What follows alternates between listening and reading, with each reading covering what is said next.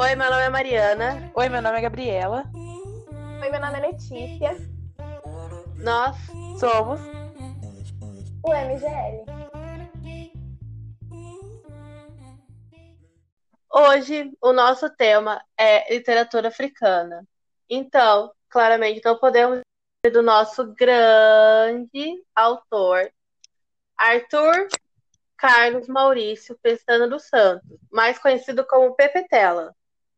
Nascido no dia 29 de outubro de 1941, na cidade de Benguela, no litoral do país. Eu acho que todo mundo aqui deve estar se perguntando por que o pessoal conhece ele como Pepe Tela. Bom, Mari, esse apelido foi dado a ele na frente de guerrilha e significa pestana em umbundo. Vocês sabiam que antes de Pepetela se tornar um grande escritor, ele começou a cursar engenharia na década de 1960, mas logo em seguida mudou para letras e acabou decidindo entrar para o ramo da política, onde passou a integrar um movimento popular para a libertação da Angola. E é muito importante também a gente ressaltar que esse panorama de conflitos revolucionários e da história angolana é o que marca a literatura de Pepetela. Gente, devido ao envolvimento político, ele teve que viver em exílio e só retornou ao seu país após a independência. E vocês acham que ele ficou paradinho na dele? Claro que não. A maioria das obras dele foram lançadas neste período. Aliás, sendo a obra que a gente vai falar sobre hoje, que é Mayombe que retrata a experiência dele na guerra revolucionária. Mas era para ser uma simples reportagem e ele acabou transformando em um romance. Vocês acreditam? Gente, e segundo a professora da Universidade de Lisboa, que é li professora de literatura africana, ela, a Ana Mafalda Leite, considera a obra ao mesmo tempo crítica e heróica. O romance ainda é um relato do conflito que define a fundação da pátria, Gabriela. Meu Deus! Ninguém segura Ninguém esse cara. segura esse cara. Mas assim, assim, gente, ele é tão foda, mas tão foda. Não, mas vocês não têm a noção do quanto ele é foda. Ele ainda ganhou o prêmio de Camões em 1997 com a obra Maion, vocês acreditam? Esse é bravo mesmo, hein? Ninguém segura ele. Ninguém é segura ele. E, gente, fique bem ligadinho, porque essa obra costuma cair nos vestibulares.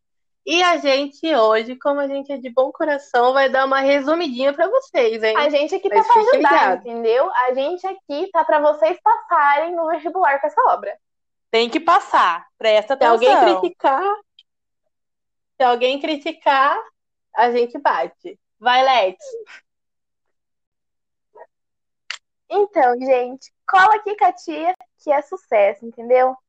Como as meninas já tinham explicado anteriormente, Pepetelli expõe em suas obras, assim, momentos muito importantes em seu país. A história aqui, Mayombe, é focada no personagem Sem Medo. Ele é um líder guerrilheiro que comanda o seu pequeno grupo. E todo esse comando é feito em meias muitas dificuldades, como o racismo, o tribalismo e o oportunismo o que acabou conduzindo a população para uma realidade diferente do que eles queriam, pelo movimento da libertação.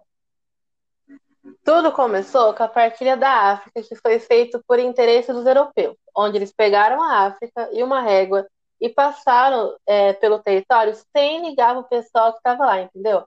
Cagou para a cultura que estava lá, se o pessoal se dava bem com o amiguinho, se não dava, o que causa até hoje os conflitos internos naquela região. E nessa obra, gente, o Pepe Tela, ele demonstra as suas experiências no meio da guerra de guerrilha.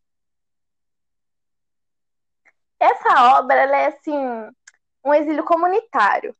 Só que ao mesmo tempo também é singular, onde todos ali trocam experiências. Bom, pessoal, eles lutavam tanto contra as tropas portuguesas no meio da floresta, quanto é, contra as diferenças culturais e sociais que tinham dentro do grupo, do grupo deles, que queriam juntos é, um país livre da colonização. Podemos dar como exemplo o exílio do sem medo. É uma situação de fuga do passado, algo sentimental que ele deixa para trás. Mas essa fuga não é mais do que uma ilusão criada por ele. pois ele está preso no exílio. Suas memórias estão sempre próximas, prendendo ao ciclo rotativo. E também a gente percebe que o personagem ele traz consigo um toque de desraizamento do local que ele se encontra. Isso mostra que há uma busca incessante por uma identidade, que acaba sendo formada através dos capítulos, por passagens obscuras e objetivas, em que essa busca não terminou antes e nem depois de Mayombe. O exílio sentimental é retratado na obra como algo mais doloroso e mais sombrio, que é, que é usado para abstrair essa ideia do passado. E o personagem usa as atividades atuais como algo que possa ocupar a sua mente, afastando assim as suas memórias e recordações do passado que o infringe, infrinja o seu presente e principalmente o futuro.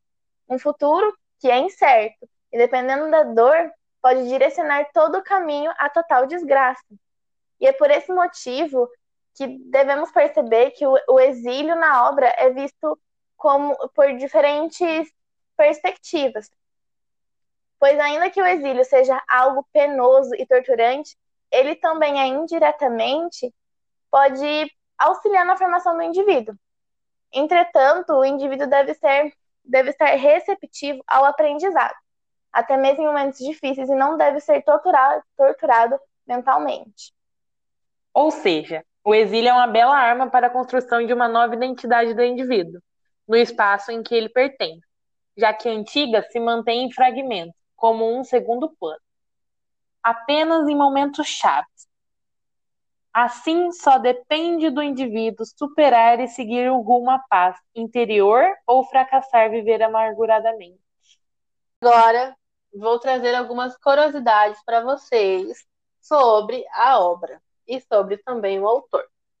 O que vocês não sabem é que o título da obra Mayombe foi dado devido que Mayombe é a floresta que tem um papel especial na narrativa, sendo ela uma personagem que colabora nas atitudes dos guerrilheiros, isolados em relação a Luanda. E traz também uma, uma, uma representatividade, metaforicamente falando, como útero de um povo que tentava renascer após a colonização portuguesa, gestando um novo homem para Angola.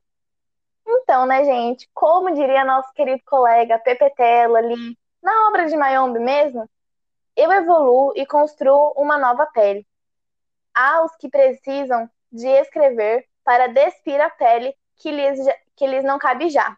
Outros mudam de país, outros de amante, outros de nome ou de penteado. Ele arrasa. Gente, se vocês não é estão top. arrepiados, eu estou.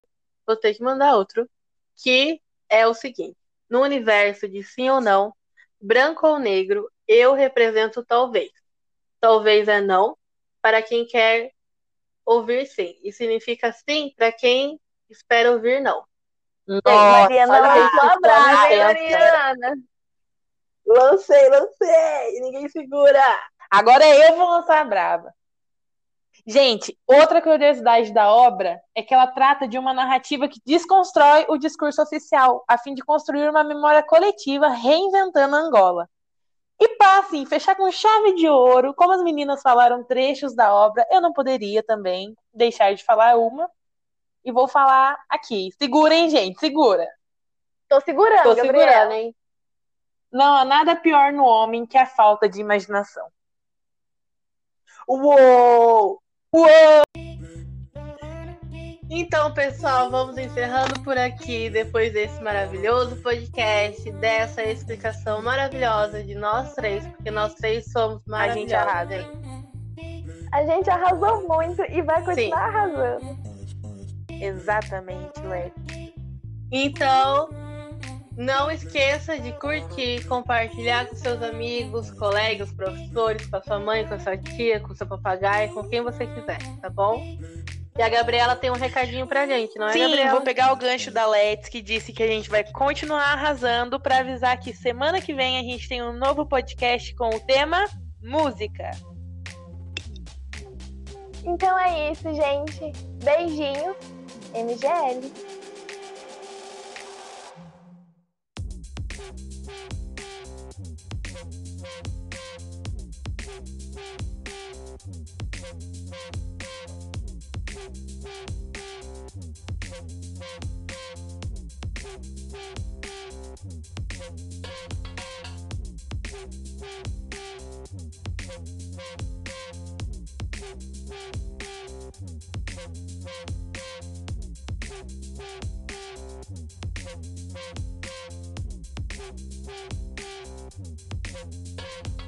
Big